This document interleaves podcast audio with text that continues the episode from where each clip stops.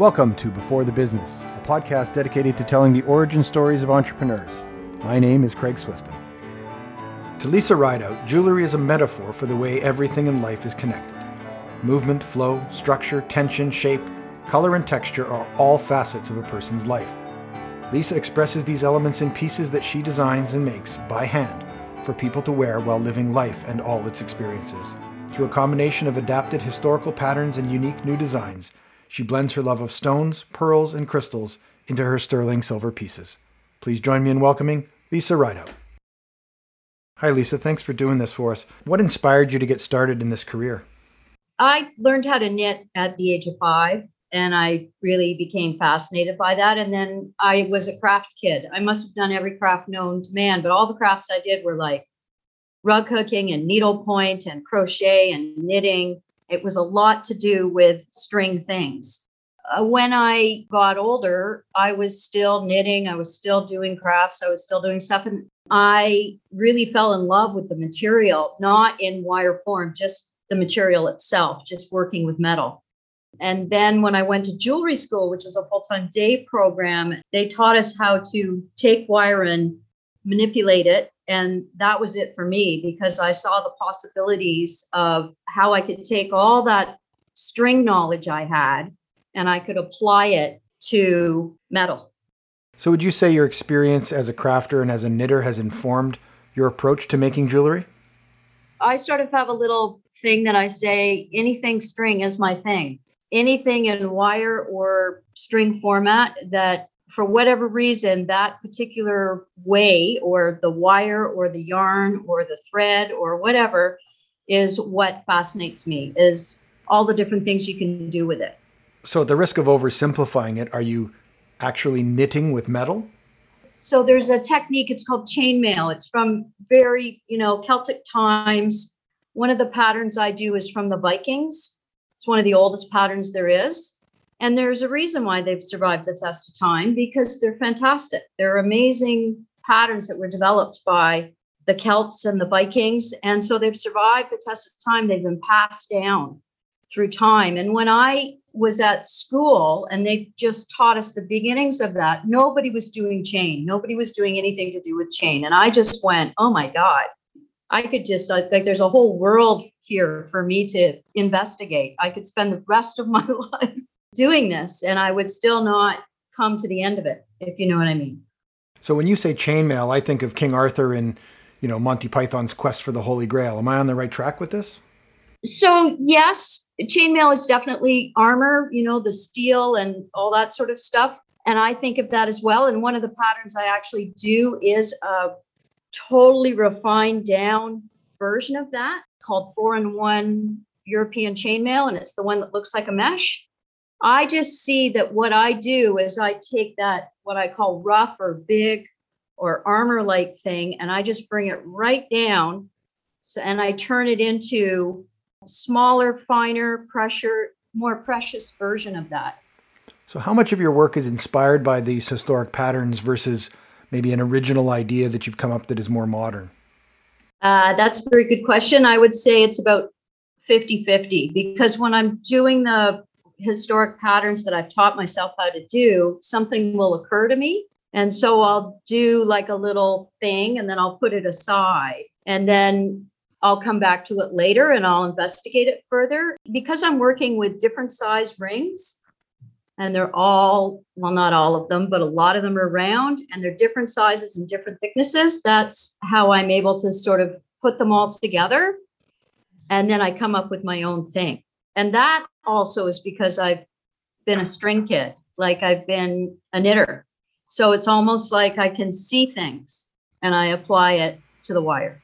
Since you've been operating the business, what are some of the things that you've seen change or evolve? I I'm not as strong as I used to be because I'm not getting any younger and it's very very very physical work.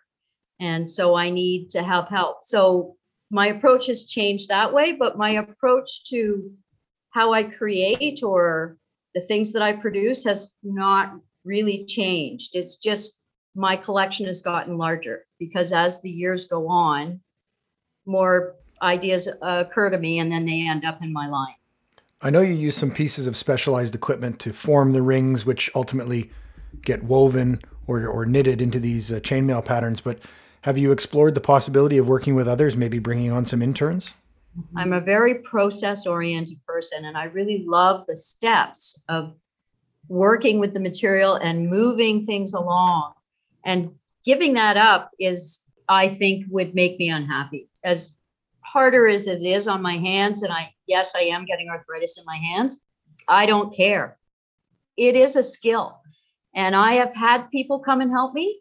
And it's really, really, really hard to find people that won't overwork the material. It looks mm-hmm. tortured, if you mm-hmm. ask me. Because my big thing is it's the least number of moves to get where you're going, because that's the wire starts to look mutilated after a while if you don't know what you're doing.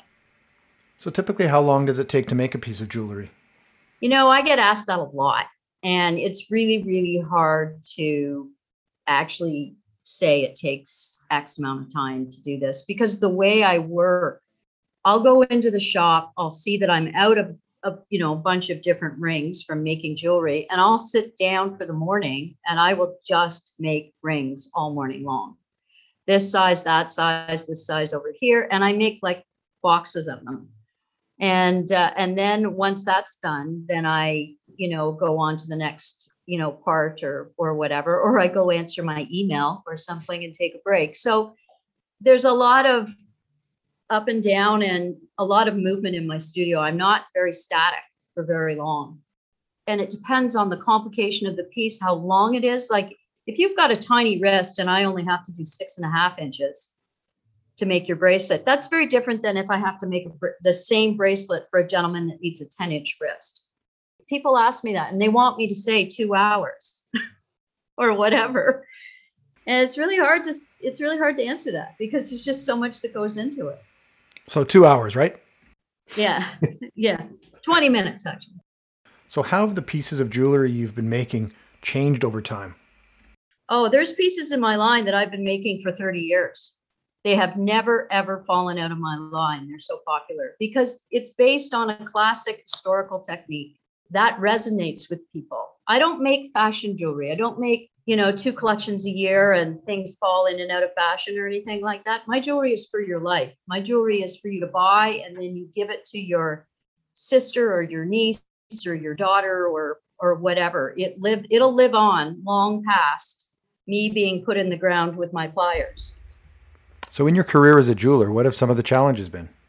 Well, it's it's been a challenge. I mean, I graduated in 1992 when the saying was "stay alive till 95," and then um, the next, you know, big thing was the the dot com boom and bust, and then there was the crash in 2008, which I'll be honest with you, we've never really recovered from, and now we're just coming out of a pandemic. So, you know, it's it's been a challenge, but it's you know, I love what I do, and and uh, I couldn't imagine, you know, doing anything else.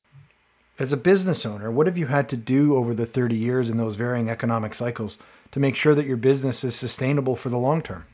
In order to do what I do or the kind of business I do, which is where you're creative on one side, but yet you have to run a business on the other side, I always tell people that I'm 51% business and I'm 49% artist. And if it was any other split, if it was the split was the other way, I wouldn't be in business. You really do have to have a business head in order to run a business because there's so many things that you have to do you didn't figure on.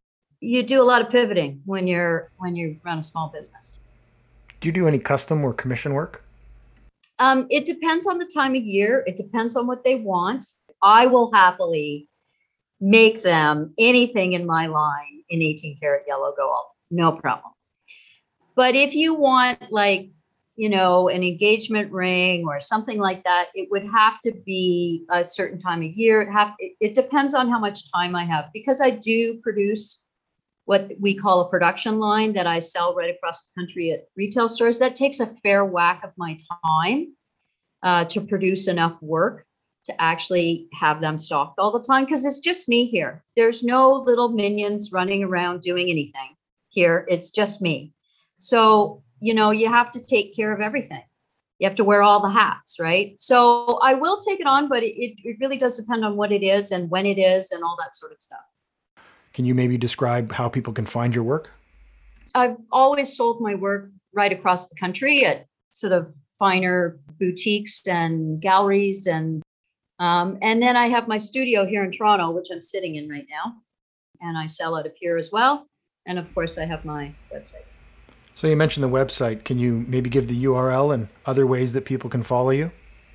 Uh, so my website is uh, Lisa Rideout um, Jewelry, spelt the Canadian way. So the longest way, J E W E L L E R Y, and it's .ca. And then the only social media thing that I participate in is Instagram. So if you're in Instagram, it's at Lisa Rideout, all one word, uh, lowercase. So, what other kind of marketing or promotional activities do you undertake to, to build and grow your business and the awareness of your work? So, next year I will have been in business 30 years. I started out doing wholesale, which is selling to retail stores, because that's a good way to get your work sort of across the country and people will discover your name even though you don't live there. And then I always say that the best advertising is word of mouth. You know, I get clients and I've had clients for 30, 25, 30 years. They just come back again and again. I have like a 99% return rate of clients because what I'm producing is particular that they've been looking for. When I graduated, I saw there was a gap in the market, and so I tried to fill that gap. So, what keeps you going as a as a business owner? Uh, I would have to say it would be uh, when I am tired. Uh, I've been making rings. I'm I'm exhausted. I go into my office. I check my email, and I get the nicest email from a client that just makes your day. You know, whether it's they're saying, Oh, my husband gave me this bracelet of yours three years ago, and I just decided to email you out of the blue today because I've never taken it off and I absolutely love it. That's when you go, Wow, who knew a bracelet could have such an effect on a person's life? You know, so you really do know, like I know that I'm doing what I'm supposed to be doing. I'll never forget I had a a woman emailed me on Christmas Day, and the subject line was, Do you have any idea how happy you made me? And then when I opened up the email, it said, Have you ever really thought about how many women woke up today, opened their gift, got a piece of your jewelry, and were just like so excited to get this because I'm one of those women and I I I was so touched. I, I started crying because I was just like, oh my God, like for somebody to actually email me on Christmas Day and tell me that was just like the best present I could ever get. Right. So, Lisa, last question for me. You work with a lot of silver, but do you work with other metals? Do you have a favorite? I love all the metals. So I love copper. I love brass. I love bronze. I work with all of them. Um, I do a line of um, knitting accessories. Shocking, I know. For those, some of them I use a combination of brass with silver or copper with silver. I just, I love metal. You know, somebody once told me that you don't find your materials, they find you. So the wand chooses the wizard. Yeah. And I think that's really true. I think that from the first moment I put my hand on a piece of metal, I was like, oh, so we'll leave it there. Thanks again to Lisa Rideout for sharing her origin story with us and teaching us a little bit more about her process and what she does at Lisa Rideout Jewelry. If you like listening to the origin stories of entrepreneurs, please continue to rate, review, and share the podcast with your family and friends. For more origin stories, check out the full collection at beforethebusiness.com.